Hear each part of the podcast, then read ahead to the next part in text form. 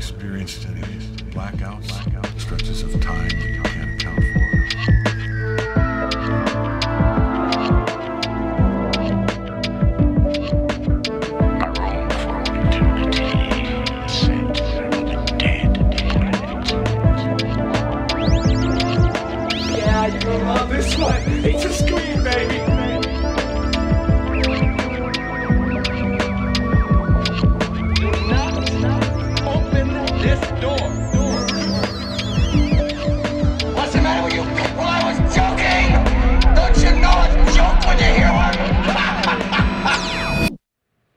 Welcome back, everybody, to another episode of Captain's Log. This is your captain, Jose Valle Jr., joined as always by that most capable and trusted co host, Mason Stephanie Schrader. Welcome That's back, Mason. name. What was that? Sorry? That's not my name. Is it? Uh, I'm probably. I, that's, My mom told me the other day that if I was a girl, she was gonna call me Bailey. Sorry, Mason Bailey Schrader. I always get them Thank mixed you. up. Yeah. That's a cute name for you if you were going to be a girl. My brother was gonna be Katie with a D. Hmm. It fits him. I mean, you know what? That's unique. So I will take that. You know what I the will D accept Katie stands for? Stands for right? What does it stand for? Dumb. Nice. Dude, nice. I nice. roasted that motherfucker. Dude, He doesn't. He doesn't listen, so he'll never know. Well, anyway, Mason, we are inching ever closer to Spooktober, also known as the height of our power. Yeah. Uh, I, I just want to know how are you preparing for this most special time, Mason? So every night, Uh-huh. I will. I have a. I have a collection. I have like a like you know advent calendars for Christmas. Yeah. I have a pumpkin for every every day until Halloween. Uh-huh. And every night about half hour before bed, yeah. I I carve the pumpkin, Uh-huh. I take the top off, I put it on my head, Wow. and I make my partner refer to me as the pumpkin king. And if she doesn't, I scream and I sprint around the apartment going, "Rah, call me the pumpkin king! You fucking call me the fucking pumpkin! You call me the pumpkin king! Yeah. Yeah, no, I do something similar in that I just watch spooky videos. Yeah. but it's it's, you know, it's Yeah. different This sides is some classic October stuff. different sides of the same coin. You know what I Yeah. mean? Um, well, Mason, today uh, we're tackling a story well known to those within the entertainment industry, uh, a story of ambition, of desire, and disappointment. Is Today- this a personal inspiration story for you? Uh, no, no, Oh, no, okay. I had to think about it because I was like, no, no, no, no. Okay. Today we are taking a look at the tragic tale of Peg Entwistle, or I wanted as she. to Sorry. do a bit where I said a bunch of celebrities that are very problematic, but then I thought that maybe that would be a bad idea, so I did. that maybe that would be problematic for us. Why? Yeah. Yeah. Because Don't worry, like, buddy. There's probably what Danny Masterson. That's the only one I can say because he went to jail. Harvey Weinstein. Those two are fine, Yeah. right? It's so funny because uh, so for in case the listeners didn't know, I'm um I'm It's back in film school. brag. Uh, I, I went back you. to film school. No, it's not a humble brag. If anything, it's a fucking idiot. Um, but uh, that's what they're me. saying. That's what no, that's what they're saying to me. That's what the listeners are saying. Oh, you went back Oh. to film school, you fucking moron. Oh. Um, but I did. But it's okay, guys, because this this one this one is fun. It's not like the the cult one I was at before. But anyway, um, yeah, Harvey Weinstein comes up a lot uh, it- because most of the faculty at my school are like crew. So they were like they've been in the industry as, you know, uh, what do they call it? Uh, above line, Up under the line. under the line. Um, The fuck, you're in film school. Why didn't you know that? I don't fucking know, man. Dude, I'm a Jesus- fraud, dude. One of these Jesus days I'm gonna Christ. get found out, dude. Oh my god. uh, d- uh, I'm gonna cut that out. I'm gonna cut it out so that it sounds like I knew. I knew what I was talking. About. But anyway, the point is, a lot of them were like, "Yeah, we we knew. Like you could tell. You could always tell." And like we would say things, and it would just get ignored. So it's it's pretty fun. It's Cool. pretty fun. Uh, anyway, speaking with that in mind, uh, we're covering this topic for uh, a lot of reasons. One, um, it's uh, uh, she actually. So, uh, I'm getting ahead of myself. Today we're taking a look at the tragic tale of Peg Entwistle, uh, or as she came to be known, the Hollywood Sign Girl. Famous for leaping to her death from the H on the Hollywood sign. It was the 30s; they weren't very creative with names. I was gonna say I would feel like the golden age of Hollywood would come up with something more creative than the Hollywood side girl. No, no, That's like a that's like a first pass. yeah. It's the uh, Hollywood sign. I would have been Girl. like the uh the the uh the Hollywood haunt or like the the specter of the silver screen. I don't know, something like that, you know? That one I think already exists. Yeah, I think that is a thing, yeah. Uh, I would have I would have said the Hollywood Heights Fall. Mm, there you go. Sure. Yeah, I, Well, I'm not anyway. in Hollywood. Mason, are you ready to take a trip in the golden age of Hollywood? Yes, I very much am. Well, what a better time to do this, Mason, than the year that the sign actually celebrates 100 years. Uh, I was not aware of that. The sign was actually, we'll get into it, but yeah, this is 100 years of the Hollywood sign. And as we'll discover later on, uh, this incident actually took place in September. Um, we're a couple of days late, but uh, synchronicities, I'll say that. I didn't even know any of this when I chose to do this topic in September. Yeah. I just knew that that I wanted to cover something related to Hollywood. Um, because this is this is this won't be coming out on my birthday, but I consider this my birthday episode because it'll be like two days after. So I wanted to do like a topic that that I've always wanted to cover. Um, but then through the research, it was all like, yeah, man. And I'm like, whoa. So Spooky stuff is out there, man. I'll tell you what. well, with that, Mason, let our tale begin. This is Hollywood, the most famous and most glamorous place in the world. The City of Stars, Tinseltown, La La Land. Hollywood has gone by many names, but regardless of what you call it, there is one image that is synonymous with this place in the industry it houses. Standing at 45 feet tall and 400 feet wide, made out of corrugated steel and mounted on a metal frame, the nine white letters on top of Mount Lee are symbolic and iconic. Today, we associate it with the movie industry. For young creatives making the big move to Los Angeles, it stands as a beacon of hope, a symbol of our grandiose dreams of success, as a constant reminder that the life you seek is within reach if you're willing to make the journey. creatives who didn't move to Hollywood, it stands as a beacon of bitterness. A place where sellouts and douchebags go because they're not real. They're fake and they're posers, and the real creatives are not cynical and they're in other places. Like Oskaloosa, Iowa. Yeah, like Oskaloosa, Iowa. That is certainly what it means to me. The first one, not what Mason said. Uh, and it, I'm sorry, because apparently, even though that I live in a, even though that I don't live in fucking L.A., there's apparently just it's got to be rush hour fucking traffic. Outside. yeah, sorry. That's what that that is my favorite thing is that Mason lives in a less populated area than I live, and I live people. on. I mean, honestly, I moved away from a busy street, but even when I first moved here, I was on a busy street, and we always heard more traffic noise from fucking Mason's town than we ever did from where I lived, and I lived right on a big, uh, busy street, Victory Yeah. Boulevard in Van Nuys. But um, yep. so that always cracks me up. yeah, it's hilarious. Yeah. Yeah. Well, anyway, so when I first moved here, it was one of my favorite parts of my daily commute. Uh, sometimes there's still some days when I'll go out of my way to be able to drive past it just to see it again. Can you see Um, it from down in the town, or is it just a I- haze of smog? No, actually, f- fun little fact for all the LA haters out there: we don't have smog every day. It's just every other day. Okay. Well, okay, but between the fog, the the smog, and the the smoke from the wildfires. yeah. Don't. s- f- fingers crossed. We haven't gotten any, so fingers crossed. Uh, Knock on wood, Oh. everybody. its beginnings, uh, the Hollywood sign's beginnings, are much different than its current status. The year was 1923.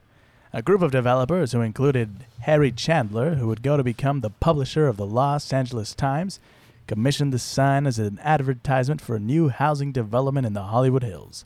I'm not going to do the, that voice for the whole time. You. The yeah, you're welcome. I thought about it. I was like, what if I do the whole episode like that? And then I was like, I can't. I can't sustain that. Uh, the original sign read Hollywood Land, the name of the housing development, and it used to flash in three segments: Holly, Wood, and Land. Which again, when I first moved here, I didn't fucking know this. I don't know if you've ever thought this, but I used to think the Hollywood sign was always lit up. And I moved here. I went to Griffith Observatory one night, and you you can see that the the Hollywood sign from there. And I was looking around, and I was like, "Where the fuck is the Hollywood sign?" And I asked like one of the employees, and they looked at me like I was a fucking imbecile. And they went, "Hollywood sign doesn't light up." And I was like, "What?" And they're like, "That's just a myth from like TVs and movies." And I was like, "All right, cool." This is interesting because I never once thought that the Hollywood sign had lights on it. Well, because I, I feel like every film I've seen, they show it at night and it's lit up, but it, uh, it's not. They, they so I mean, it used well, yeah, to be. Yeah, that makes sense because in a movie, if they need to show it at night, it would have to be lit up.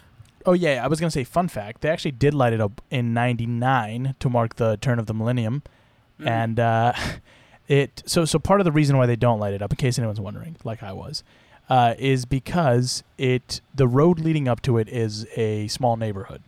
It's like a tiny, small residential street. So when they lit it up in '99, it fucking gridlocked the entire hills, and it was a nightmare. And they, they, the city wanted to do to do it to keep it lit up, but the the the, the residents of that area were like, "Fuck no." It gridlocked it because people were driving up to see it. Yeah, Ah, okay. just constantly and and just Yeah. parking on the street. It was just a mess. And then the city was like, "Well, can't ever do that again." Whoops. Didn't stop Fair and think about that. That's like when Um, they what was it just happened recently where someone lit off fireworks in the middle of a, of New York, Oh yeah, and it was like, hey, don't do that. don't do that. Just stop and think for a fucking second. Yeah.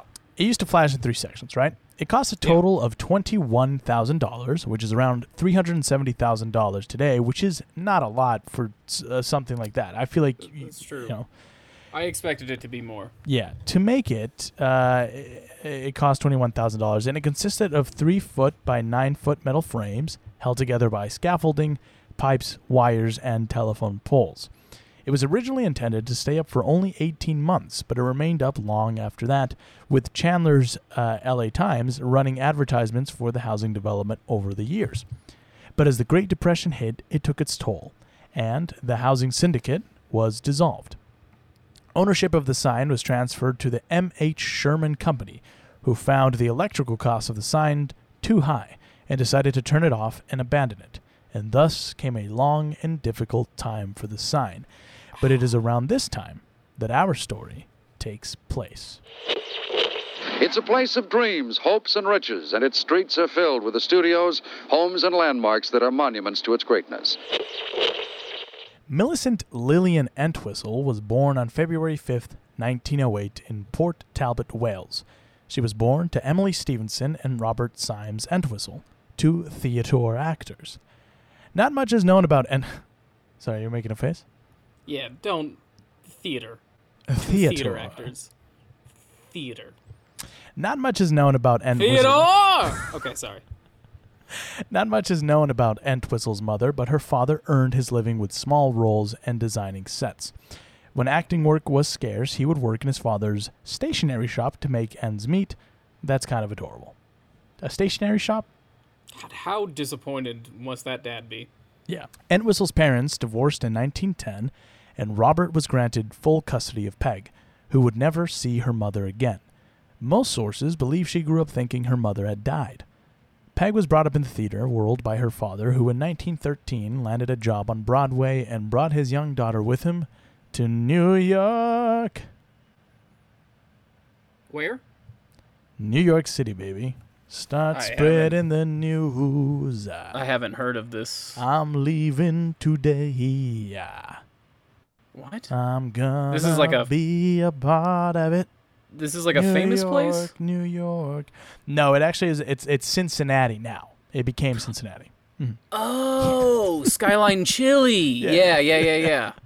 Yeah, yeah. That's Yeah, yeah, yeah. Skyline Chili. Look it up. Mm-hmm. It's not gross. I mean, it's gross, but it's not dirty. The following year, he met his second wife, Loretta Ross, the sister of his brother Charles's wife. By all accounts, Peg loved her stepmother, who would give her two brothers, Robert and Milton. Growing up in the acting world, Peg dreamt of becoming an actress herself, taking her first role at the age of 12 as Peter Pan in a school production. She then became obsessed with acting. She would mimic actors in the mirror, read all about them in magazines, and go to as many plays as she could. It was after attending one of these plays, Peg Oh My Heart. I mean, if you insist. Good one. Thanks. Uh, that she renamed herself Peg Entwistle. Not better. No, I think Millicent, Millicent is much better I, than Peg. I hate the name Peg. I've never. okay, well, my great grandmother was her Oh, name was Peggy. Her, Well, name, Peg, her no, name was Peggy Margaret. is different. Peggy is better. Peg is right. feels like a like a pet. Feels like you If would call was, a pet it would, pig it's a Peg. good name for a pirate. Peg leg Entwistle. Yeah, but that's like peg leg. That's not. Well, but I mean, yeah, all right, fine. Anyway, life was good for the Entwistle family until tragedy struck in 1921 when Loretta died of meningitis. As the family came to terms with the death of their mother and wife, tragedy struck again only a year later when Robert was struck by a vehicle and succumbed to his injuries. Look, I don't mean to make light of this, but it probably would suck to get hit by like one of the sixty cars. yeah. Well, that's You the thing. I mean? I, am like thinking about how, but also this is a time when probably cars were. I mean, they're very dangerous now, but this is when people were just going crazy in cars. You know what I mean? Like yeah, just well, this is also before little fun history of cars. Um, fucking cities were built to be walked in, and then big car corporations were like, "Fuck you," and put a lot of money into changing everything, and now shitholes like Los Angeles exist where you've got to drive everywhere. Yeah, I And I, didn't uh, even mean shithole and like making no, no, no, fun of you. right. I mean you're like right. the this fact is, that it's an inherently is- unwalkable city. This is a hobby that I have sometimes where I, I, I look up clips of uh, L.A. in the '60s or '50s, uh, and uh, sometimes Salt Lake City too, because Salt Lake City was heavily uh, changed by uh, the automotive industry, and it just makes me so mad. We Yep. used to have a trolley system in Los Angeles and in Salt Lake too, Yeah. but we used to have a trolley system. Like you could get places because it was public transport, and then fucking Chevy and all those fuckers came in. Here's, And here's what I'm gonna say: Never trust anybody who owns a car company. I always love too how like when Europeans will be like, at least we have walkable cities. Americans are like, oh yeah, well, uh, you can't drive a Ford, C- C- Dodge, Cummins, Duramax, and, and I'm like, we are the idiots. We're the losers, Yeah. guys. We're in the Yeah. wrong. No, Yeah. let them have this I- one. although Don't get me I wrong. agree Most of the time, I want to fight Europeans, but Yeah, I, I get it, but it's also inherently not. Um, it's impossible for for me to not go. At least Yeah, exactly. School. least our schools, at least we don't have to worry about getting shot in maths class. You know that fish with the big teeth. yeah, Shout out to our England and Wales listeners because uh, they've been That's true. supporting us. We see you though. We love hey you though. Yeah, Everyone else though. um, yeah, we're the worst. Uh, what happened in India? Have we? What are you saying? What do you mean? I was just asking our English friends what happened in India. I thought you were asking me, and I was like, uh, I don't know. What did I do? No. You're like Jose. What happened in India, huh? And I'm like, Oh, you heard about that? Yeah. At just 14 years old, Peg Entwistle found herself an orphan. So Peg and her two brothers moved in to live with her uncle Charles, who was also I'm gonna active. change my name to Annie. It's a hard knock. No, sorry. It's a hard knock life life for us. For us. Uh, so Peg and her two brothers moved in with her uncle Charles, who was also active in show business as an actor and manager. At the time the children moved in with them, the couple was living in Ohio. Uh, after a short period, they moved the whole family to Los Angeles. But 17 year old Peg decided to return to New York. Longing for the prestigious stages of Broadway, she spent some brief time at an acting school before joining a theater group in Boston. Shortly after, she was recruited by the New York Theater Guild, and her career finally began. She often found herself acting alongside some well known actors and getting critical acclaim for her performances. Rumor has it, she even inspired a young Bette Davis, who, during a performance of The Wild Duck, turned to her mother and said, I want to be exactly like Peg Entwistle. I don't know the legitimacy of that claim, but it's repeated everywhere. In 1927, Peg married fellow actor Robert Lee Keith. Any guy that's named Robert Lee is going to be a villain, so just gear up. Yeah, I was ready for that as soon Yeah. as you said that. The marriage lasted a short two years. There are many speculations as to why. Some say that Robert was controlling. Uh, A Peg did. husband in the 1920s? I know it's so weird, right? Yeah. Peg did take a break from acting while she was married to Robert, but it seems that the official reason was cruelty and deception. Robert, who was 10 years older than Peg, had kept her in the dark. Yeah, had kept her in the dark about his life before her. He failed to mention that he had been married twice before and that he had a six year old son. That's a lot to hide from someone. It's one thing to be like, yeah, I was married before. Like, I mean, you should tell someone, but I can be, I can see why you would be like, look, it was a really traumatic marriage for me. Like, I didn't want to bring it up or whatever. But having a fucking six year old son, not even like a one year old son, When do you think she found out? uh, two years into the marriage, apparently. Two years into the marriage? Yeah. Jesus Christ. And I'm like, I'm, I wonder how that even came up. Like, do you think she was like, well, what else are you keeping from me? And I'm like, and he's just like, Larry. And she's like, what?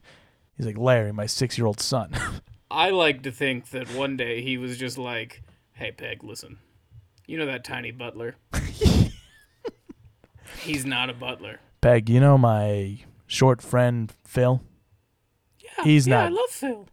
Yeah, He's so remember how I told you he had a a rare disease that Yeah, made him look like Button's a small disease. yeah, yeah, yeah, yeah, yeah, Yeah. yeah, yeah. I Um, remember. yeah, that's not true. He's my son. He's my biological son.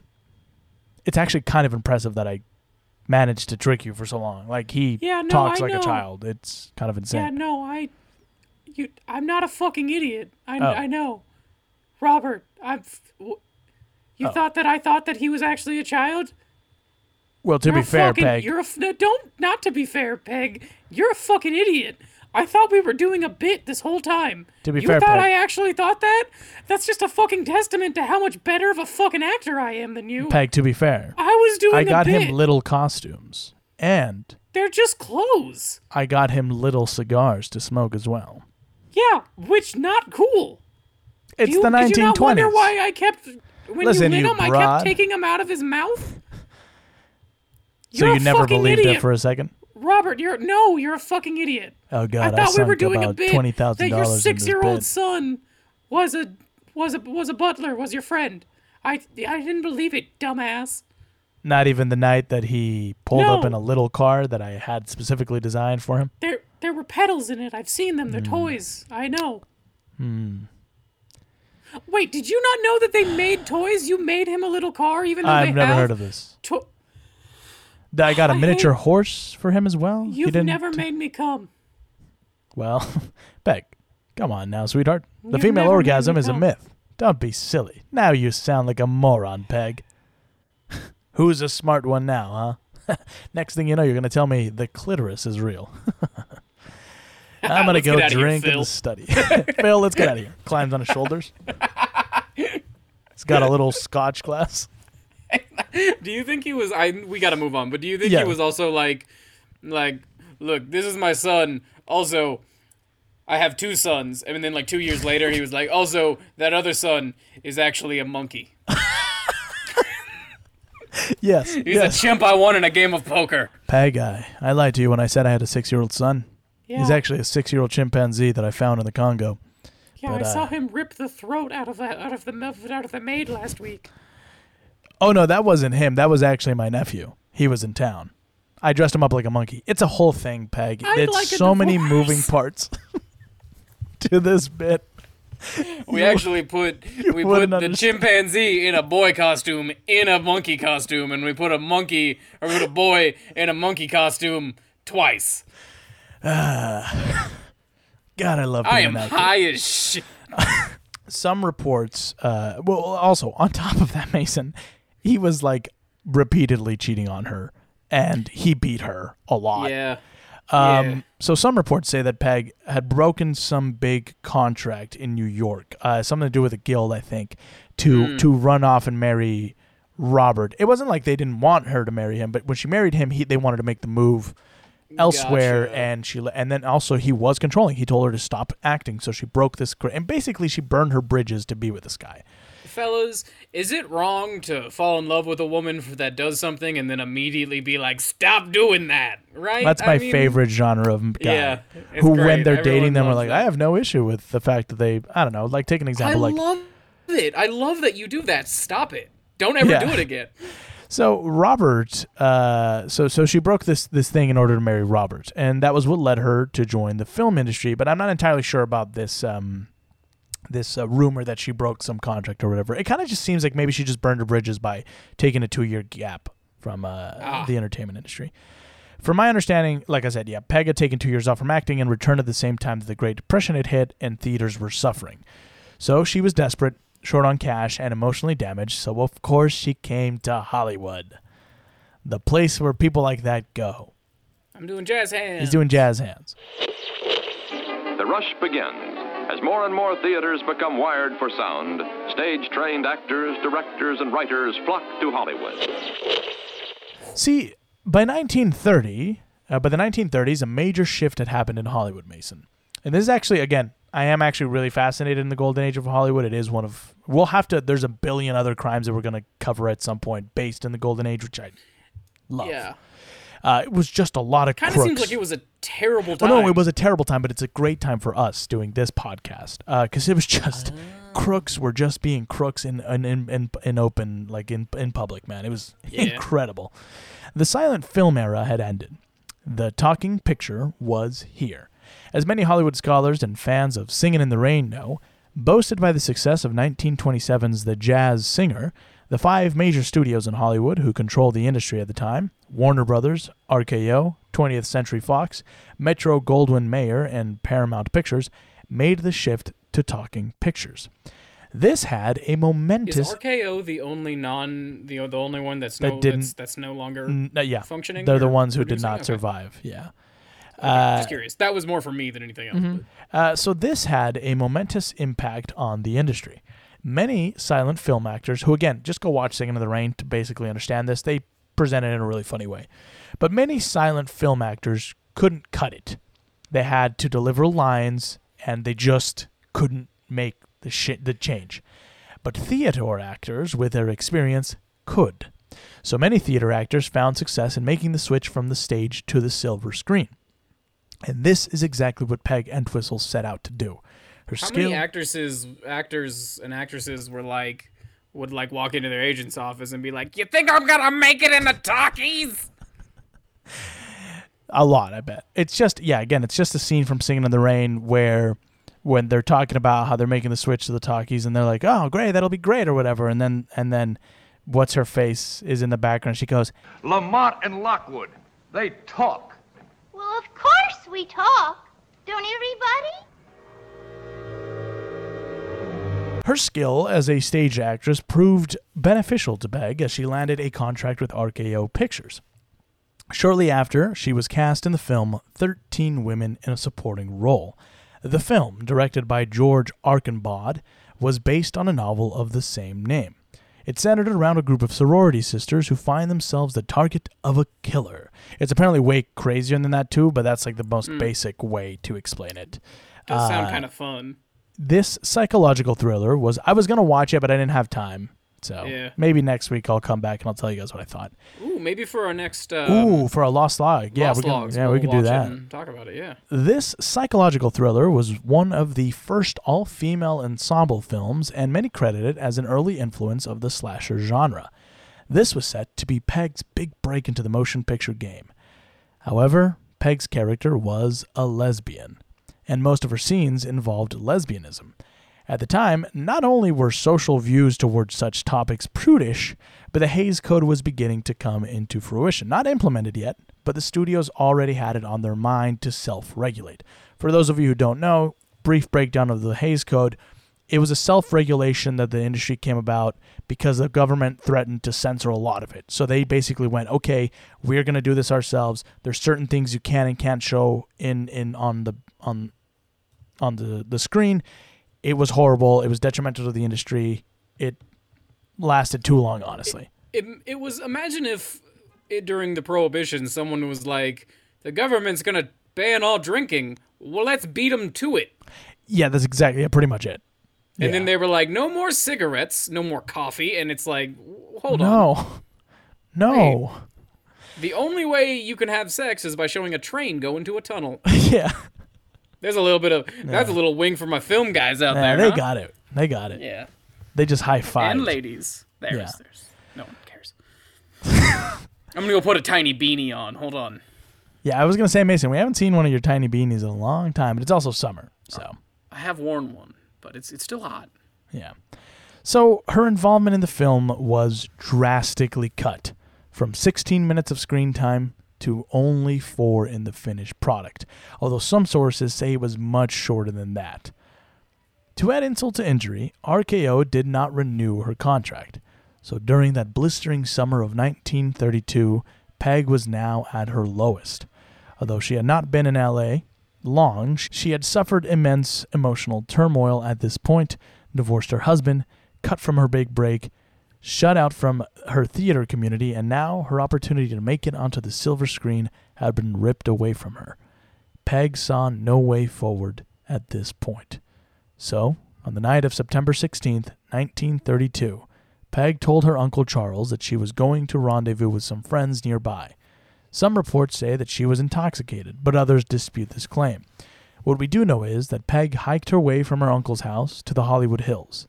There were no barriers to stop people from reaching the letters back then, so Peg walked right up to the H in Hollywoodland, climbed a workman's ladder that had been left behind. She stood atop the sign overlooking the city of glitz and glamour that had been the final disappointment in her young life. And finally, she jumped, falling 50 feet down to her death. At 24 years of age, Peg Entwistle exited this mortal plane. Either the next day or the day after that, a woman who was hiking in the area came across a lady's shoe, jacket, and purse. Inside, the hiker found a note that read, I am afraid. I am a coward. I am sorry for everything. If I had done this a long time ago, it would have saved me a lot of pain. P.E. That's when the hiker looked down the mountain and saw a body about a hundred feet away. The hiker did not want to get involved, which I've, you know, uh, to be fair, I've advocated for that on this podcast before. That maybe you should just leave an anonymous tip because almost always you become the first suspect when you find a dead body.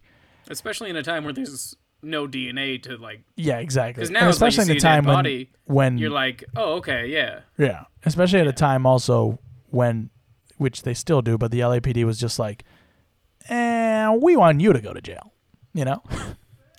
Well, thank God the LAPD stopped doing that. The hiker did not want to get involved, so they took the items to the police station in Hollywood and left them on the front steps. Peg's uncle Charles would read about a woman found at the Hollywood sign and the suicide note left behind. He made the connection to his niece, who had been missing for days at this point, and went down to the police station and identified the body. The autopsy revealed a devastating detail for Peg's family. The fall had not immediately killed her, and she had been alive for some time after her fall before she succumbed to her injuries. Peg would be cremated and interred alongside her father in Ohio. Jesus fucking Christ. See, I didn't know that detail. I'd heard the story a bunch of times and I just assumed she died on impact. It's 50 feet, but apparently, yeah, she was alive. We don't know. I don't know for how long, but she was alive afterwards, which is. This I knew that this was coming. Eh, This has taken such a dark, like, fucked up. I Mhm. like that note was so. It's it, the note always gets me, man. yeah. it, um, yeah. Jesus fucking Christ. That's bleak. Within days, however, the story had blown up across the nation. The story of the Hollywood sign girl, as the media had dubbed her, spread like wildfire. California knows the thing. Never mind. California knows a thing or two about wildfires, huh? For wildfires. Uh, rumors began to circulate that days after her death, a letter arrived offering her a part in a production about a woman who committed suicide. Now, these rumors were partly correct. A letter did arrive for Peg offering her a lead role from RKO. Milton Entwistle, her brother, who was 12 at the time, would later recall his aunt and uncle's rage over the fact that the studio did not simply call with their offer, as they believed it might have saved their niece's life. God, I just uh, it's almost like a movie. You know, it's anyway. Yeah. A month after her death, 13 women premiered and received minimal critical and commercial success. Oh, she did it before her movie even premiered. Yeah, well, but she had been she had been shown the the finished product and Right. shown that all her shit was cut.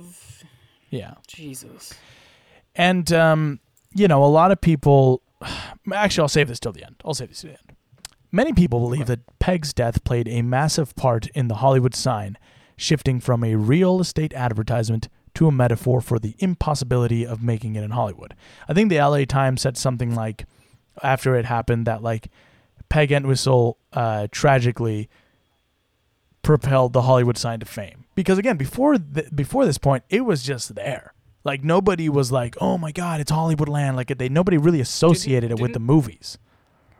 Didn't the guy who owned the LA Times also own the sign? Yeah, and he was like, but he was like advert. It was because it was a sign for a real estate uh, housing right, project. Right, but I'm just saying it's weird that his his newspaper was like pretty crazy how famous this sign is now, right? Well, yes, Wow, but at this point, at this point, that's at this, wacky how everybody thinks this sign is super uh, famous well, at this point, he had Spooky. sold it to to the MH Sherman company, so it wasn't his anymore. Gotcha. Um, Okay. And it wasn't only his; he was part of a housing syndicate, so it was him, MH Sherman, and a bunch of other guys. Um, Gotcha. But uh, yeah, like again, before Peg's death, it really was. I mean, it was this fucking. It was you know slowly deteriorating. It had been abandoned. It didn't even light up anymore. People, no one. I mean, uh, from what I understand, a lot of people didn't look at it and go, "Wow, the Hollywood sign, huh?" Like it's representative of Hollywood. And it kind of was after this that it kind of started to gain a more symbolic stature. In his book Hollywood Gotcha. Babylon, uh, Kenneth Anger claimed that what a name uh, claimed that the other that other starlets followed in Peg's footsteps, and the Hollywood sign became a notorious ending point for dis- the disillusioned in Hollywood. The Hollywood sign would continue to fall into disrepair in the years to come, with the second O collapsing during a windstorm in 1936, followed by two other letters. The H would also famously tumble down the mountainside, an event many believed was brought on by the spirit of Peg Entwistle, who is said to haunt the area to this day. Ownership of the sign and the surrounding area was transferred to the city of Los Angeles in 1945. Originally, the LA Recreation and Parks Commission wanted the sign torn down as it was an eyesore. That was the, like their words were like basically like this is a horrible eyesore, it's garbage, we need to take down. But after complaints of the Uh, locals flooded in, it was officially restored in 1949 with the land portion being omitted. It wouldn't be until 1978 when we got the sign that we know and see today. But though the letters changed, there was one thing that persisted the reported sightings of Peg Entwistle's specter. People who visit the sign say that they sometimes catch a whiff of gardenias. This is rumored to have been the scent of Peg's favorite perfume and her favorite flower.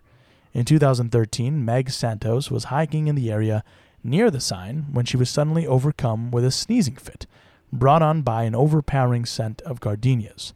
This was followed by a strange sensation that made her whole body shiver. She would describe what happened next, saying, And then there was like this woman with blonde hair, and she seemed to be like walking on air, eh, and I immediately ran the other way. Yeah, it's an LA woman, yeah. Another sighting comes to us from the 90s. In 1990, a young couple was hiking in the area who claimed to come across a woman dressed in 1930s attire. They claimed the woman seemed disoriented, but in a moment she was gone, vanished right before their eyes. The couple reportedly had no knowledge of Peg or her death. A group of teens in 1988 also had a close encounter with what they believed to be Peg's ghost. Despite the fact that they had trespassed beyond the fenced off area, the group of teens found their endeavor to go off without a hitch. That was until one of the younger members of the group had to go home just before midnight. While they were heading back to their car, one of the members of the group slipped and fell down the side of Mount Lee. He became separated from the rest of the group, who called after him with no response. He eventually found his way back to the group, who now felt uneasy. Their fears were only furthered when the member who had fallen spotted a woman coming towards them on the path. They pointed her out to the rest of the group. They said she was wearing heels, a veil over her face, and a dress that looked like it had come from the 1930s. Her footsteps made no noise. She seemed to glide over the hill as she climbed up, getting closer and closer to the group. When she was close enough, they could see her face, and they ran terrified from the scene. She chased them down the hill, but they managed to get away. Later on, they would discover the legend of Peg Entwistle and became convinced that that was who they ran into that fateful night. I uh, I've never I, so I I've always I, I've been meaning to go hike in the area. I, I wish I would have had the time to go before the episode. But the thing is, I think Yeah. even if I was there, I don't know what gardenia smell like. So if it overpowered I me, don't I would be like, smells like Smells flowers, nice. and then Yeah. boom, fucking ghost. You know. Um, I, I definitely I I I, de- I gotta go. I gotta go check this place out late one night or something, with Yeah. people, so I don't. Oh, I'm a man. Nothing will happen to me. Uh, Peg Entwistle longed for fame and notoriety, and it is ironic that this was exactly what she earned after her death, with her being featured in many pop culture moments. Some say that Lana Del Rey's lyrics from her song "Lust for Life" Climbed up the H of the Hollywood sign. is a direct reference Sorry, let me do a Yeah. better Lana Del Rey. Yeah. Climbed up the H of the Hollywood sign. Wow, just like her. Is a direct Aye. reference I'm George Takei. I'm sorry. Okay, go ahead. is a direct reference to Peg's suicide. Many stories have also used the Hollywood sign as a liminal space for angels and demons and the afterlife in general, with Percy Jackson and the Olympians having the H stand in as the entrance to the underworld of Hades. Peg Entwistle also played a large role in the series Hollywood from Ryan Murphy as inspiration for the character of Camille. Ryan Murphy said of this, And just to be clear, Ryan Murphy's the American Horror Story guy, right? yes, Okay, I thought so. Uh, anyway. She was always the cautionary tale, the idea that Hollywood can chew you up and spit you out and not really be fair. I've never really ventured far from that idea, so I really just related to her struggle and sadness. And so, though Peg Entwistle never had her moment in the sun upon the silver screen, today she lives on in infamy to those in Hollywood, as a cautionary tale, as an inspiration, as a ghost, a representative of a long gone era in Hollywood and American life, but at the same time, as a reflection of the harsh reality of the entertainment world, of the danger of disillusionment and putting too much faith in symbols and dreams. It brings me sadness that, in a way, Peg will always be famous, not for the work she did in her life, but as a Hollywood sign girl. And before we wrap up, I do want to bring up. Uh, I would just like to have maybe a short little discussion on on this whole thing. So obviously, I think people have come to associate it as like, ah, see, this is the danger of of of of putting too much faith in something, and like she, you know, she killed herself because she uh, didn't even stop and wait. Uh, so her biographer, um, I can't remember his name. I'll have to include it in the show notes. But her biographer uh, argues that she was suffering, which uh, obviously she was suffering from depression, and they also Yeah. argue Oh, that yeah. she would have been diagnosed today with bipolar disorder and also PTSD from incredible childhood trauma. She lost her fucking Yeah. parents within a year of each other at 14 years old. She didn't Right. grow up with a mother. Like she was clearly suffering from a lot more.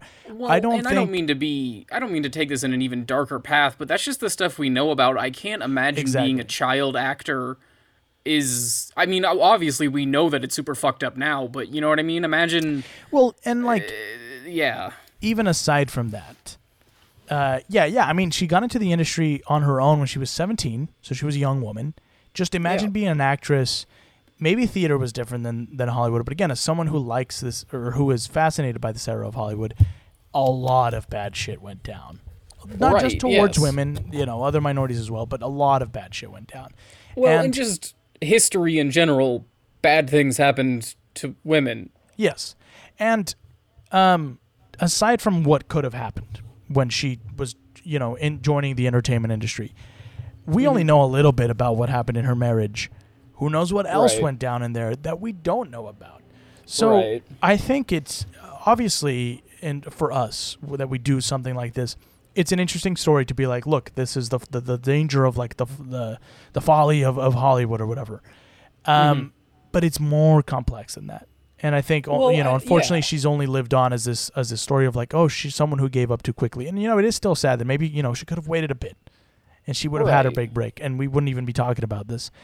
But again, it's just clearly someone who was struggling with a lot that didn't get the help they needed. And Yes. it wasn't just like, oh, she was vain and like wanted fame so desperately and she wanted to kill herself. No, she was a very troubled person who was struggling, who was suffering. And Yeah, I mean, I Unfortunately- think you and I yeah, can relate to this quite a bit as people who are, you know, in creative industries that also struggle with mental health things. That like, it is super fucked up to feel like your own you're a failure at your only form of expression. Yeah, one hundred. You know what I mean? Like that's but that's it's a mental health thing. It's not a it's not a you being a failure thing. It's just what Right. you feel. Mhm. But yeah, it's I mean And- yeah, I mean I I it's very relatable to One what hundred I percent. Which is again part of why I wanted to, to cover this episode so much is um, Yeah. because it is a very relatable thing. I mean, without getting too too personal on here, Mason knows this. There's been many a times where I've been like, y- you know, your, your mental health get, uh, issues get the better of you sometimes, and yeah, it's that Yeah. imposter syndrome. It's that you know, fear of failure where you kind of you you get clouded and you think, oh God, like maybe I am wasting my life because I gave, uh, and it's and it's always small stupid stuff, and then you get over it. Yeah. Um, but we, I only can say that because I live in a time when honestly, there's a lot of resources out there for uh, mental health issues. So I can, I know that Right. that it is a small thing that it will, I will get better. It'll feel better. But yeah, it's a tough thing because How old was Peg? she was 24, man. So I'll be 24 so- in two days. She was my age. Well, I want to say too, and this is more for, and I I don't mean to be pulling this as someone who's turning 26 this year, but it really is the amount of perspective you get on things like that. Because I was always, when I was younger, had really large dreams and stuff, and then it got really hard as I hit a time where it was like I'm not gonna be this uh, voice of a generation that I wanted to be, but like it does get better. Like eventually, you start to realize the things that make you happy Yeah. and you know it's it's tough but if you're especially for younger creatives under the age of uh, you know 24 and under it feels like everything like eh, all of your f- heroes are have already been famous and it feels like you'll never make it. It's hard but it trust me it's amazing and it's totally worth it. I would also And say this. don't bum yourself out. And and and this is something that I've learned, come to learn this year, is that unfortunately we have uh, again as as creatives as as people wanting to join any sort of entertainment industry, whether that be film, television, internet, whatever. We have this idea in our mind because we see a lot of of stars today who are younger than Yeah. us uh, Yes. making it. You also have to remember that a lot of those younger people, not to like take away from their talent, but a lot of those younger people also have their foot in the door through yeah, adva- Yeah. advantages. But for me, one of the things that I've learned a lot in the past year is that well, there's two things. One, there is a space for you. Even if it's not where you want to go in, there will be a space, and from there you can get to what you want to go in. One of the things I've learned since being back in film school is that odds are I'm probably not going to make it as a director right away, but I can get in as fucking an AD or you know a, a- assistant camera or something, and then you work your way in. A lot Yeah. of a lot of the directors that I look up to got in the same way as as, as assistant writers, and then eventually got their way as whatever. But the biggest thing that I've learned in the past year, two years that I've been out here, is that that idea that like, oh, if you don't make it before you're 25, you're wasting your time. That is fucking bullshit. Most of the, Yeah. the people that I think Mason and I adore, who I think are really, you know, good actors and, and whatnot, a lot of them didn't even make it until their mid 30s. I mean, I just pulled this one up because it was on my mind. Pedro Pascal, I would argue his him. career has only really like has like gotten into like mainstream in the past three four years. He's 48. yeah You know what I mean? He's been Yeah, acting yeah. since he was in his 20s. And he's Right. 48. Like a lot of the actors that I like now didn't get their start until like their late 30s, early 40s. So I would say to anybody that is in this, and again, we're obviously being armchair psychologists here, go- go to an actual Right. professional. But I would well say yeah from life experience, just don't worry about it. We had, Mason and I had a professor who, uh, he told me once that he was, I think he was like 42 when I knew him, and he said, "I can't wait to figure out what I'm gonna do when I grow up," and that always Yeah. stuck with me. That it's like, there's no, there's no uh, timeline. There's no age limit. You can make it. You can do. A, the whole point of life is to live it and to try different things and to you know see what sticks. Just because you don't make it well also big in the in the film industry at 22 doesn't mean that you're never going to make it. Just Yeah, this is a good. at I, it. Jose, I I don't mean I don't want Jose to undercut the. I know we're not psychologists, but what we are is two people who had very similar dreams mm-hmm. and pursued them very very differently. And we can give you the perspective of someone who went to L is in LA and is still working very hard to achieve those dreams and someone who found out that those dreams aren't the end that, that the things that you want to be when you're 20 uh, aren't the end of it and you can still find ways to express yourself Yeah. and fulfill yourself creatively no matter what you know and that's what jose and i can at least bring to the whatever anybody who's listening to this Yeah. is that like creativity and self-expression on my end is is still incredibly fulfilling for me even though i've come to terms with the fact that it's not going to make it to very many people and that's Mhm. fine And you know, again, you never know.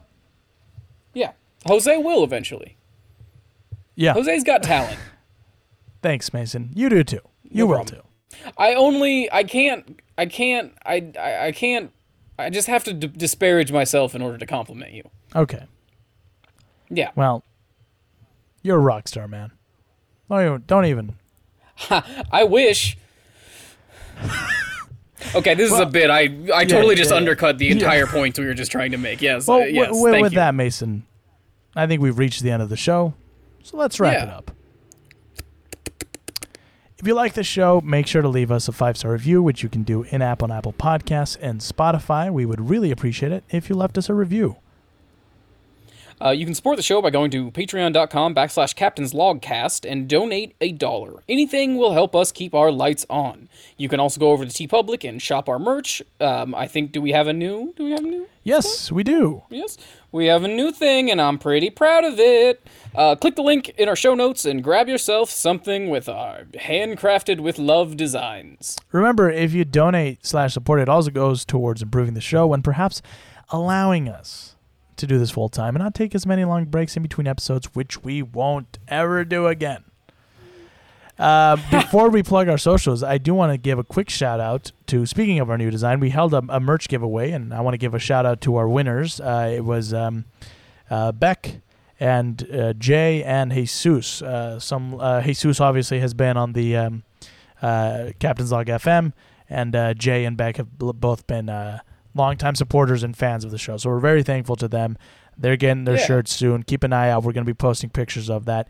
And uh, speaking of the new design, actually, two of them, two of the three people, chose that design as, as the shirt that they wanted. So that's really Nice. fun and cool. Uh, also, shout out to our California listeners. You guys have been uh, our. Uh, I mean, this episode is centered in California, but also that's where all our uh, most of our downloads have come from last month. So to whoever's listening in California, uh, thanks, guys. We appreciate it. Mason, where can our fine listeners find you? Please look. Remember when I was talking about how I know that my art's never going to reach a wider audience, and I'm okay with that. Yeah. Please go follow me on Instagram, where you can see all of my art and uh, the stuff that I do. I'm trying to post more, and I I really like doing my little dumb art stuff that I do, and I would really appreciate it if you guys came and followed me and looked at it. And, and and maybe sometimes you like it and comment and be like Mason, we love you. Thank you for putting this beauty into the world. That And would look- be that would be cool. Not just because he's my co-host and I do a show with him where he designs all of our merch, but it is pretty good. Not just because he's the guy that I I really like Mason's stuff. I really really do. Even if he wasn't making stuff for the show, I would still be. If I could buy it somewhere, I would be. I that's what I aim for. Well, you can follow me on Instagram and Twitter at j.valle underscore junior and the show on Twitter and Instagram and TikTok at Captain's Log Pod. We recommend various different materials on there, post show updates, post some occasionally funny things. Uh, we also post additional materials on there. Uh, like if you ever want to, if there's ever an episode where we mention a picture or something, it's going to go up there. So you might want to check that out. Um, also, I forgot to mention uh, when in my plug uh, at Mason Schrader, M A S O N S H R A D E R. that'll probably help. Say it one more time because I I, cut you off to- there. Yeah, no problem. Let me double check to make sure that is my Instagram handle now that I think about it. Uh, you can follow me at Mason SHR, M A S O N S H R on Instagram. Please, please do that. You can uh, also subscribe on YouTube, where you can find me as Jose Valle Jr., Animal Productions, and of course the show's official YouTube channel, Captain's Log. Uh, we're getting on that. I'm, I got to get back on that and update that because I know there's a lot of people who get their podcast through video and they're waiting for me to catch up. I'm don't I'm on it before the end of the year He's for a, sure, guys. he's a student. He's working. He's doing like three podcasts. He's doing his best. If you can't get enough of me, you can also listen to me on my other podcast with friend of the log, Max Benyon, called Max and Jose Have Something to Say, which is coming back for season three soon. Make sure to tell your friends and family about the show if you enjoy it, and if you'd like to share your opinion on this case or have some insight to share, please do so by writing in to captainslogcast at gmail.com. Yes, please do, guys. Um, I would love to hear from from the fans. Um, I'm just gonna double check here that we don't have anything. I don't. Yeah, I don't think we have any. And if you ever do write in and we don't read your email, let us know on like the social media or something, because you know how sometimes stuff gets sent. I'll make sure to You're check also- spam and everything. So You're also welcome to DM us on yeah, on that's also a or yeah. Twitter too. We'll definitely. Uh, do you want to know some of the emails that we have, Mason? yeah, I'd love to hear. uh, in the spam. Uh, here we go. I'm just going to read two of these. Orgasm trigger. Uh, penis 17 inch. Why? What are you doing with our? I don't know. It's just spam. So anyway. Um, but uh, yeah, so you can also uh, suggest episode topics, guests you'd like to have back, etc. Make sure to subscribe and download on Apple Podcasts, Spotify, and Google Play, and any other podcast directory. Thank you to Carlos Rivera for composing our show's theme. With that, everybody, we have reached the end of our show. We will see you soon for another episode. We will be. Jo- should we plug what we're doing next week, or should it be a surprise? We should plug it. We are going to be joined next week by friend of the log, Max, and his co host, Parker Rollins, from the Better Than Citizen Kane uh, podcast. Uh, I miss Max. Uh, yeah, and it and and I think it'll be fun to have Max and Mason together again, and maybe Parker. Uh, uh, yeah, Parker's a good guy. I love that guy. And uh, but yeah, we're we're gonna be talking Hollywood spooks. So we're gonna be continuing our little Hollywood uh, uh, obsession here. But um, Yeah. yeah, we'll see you next week. I've been your captain, Jose Valle Jr., joined by Mason Schrader. and this has been Captain's Log. End of transmission. Say you. See.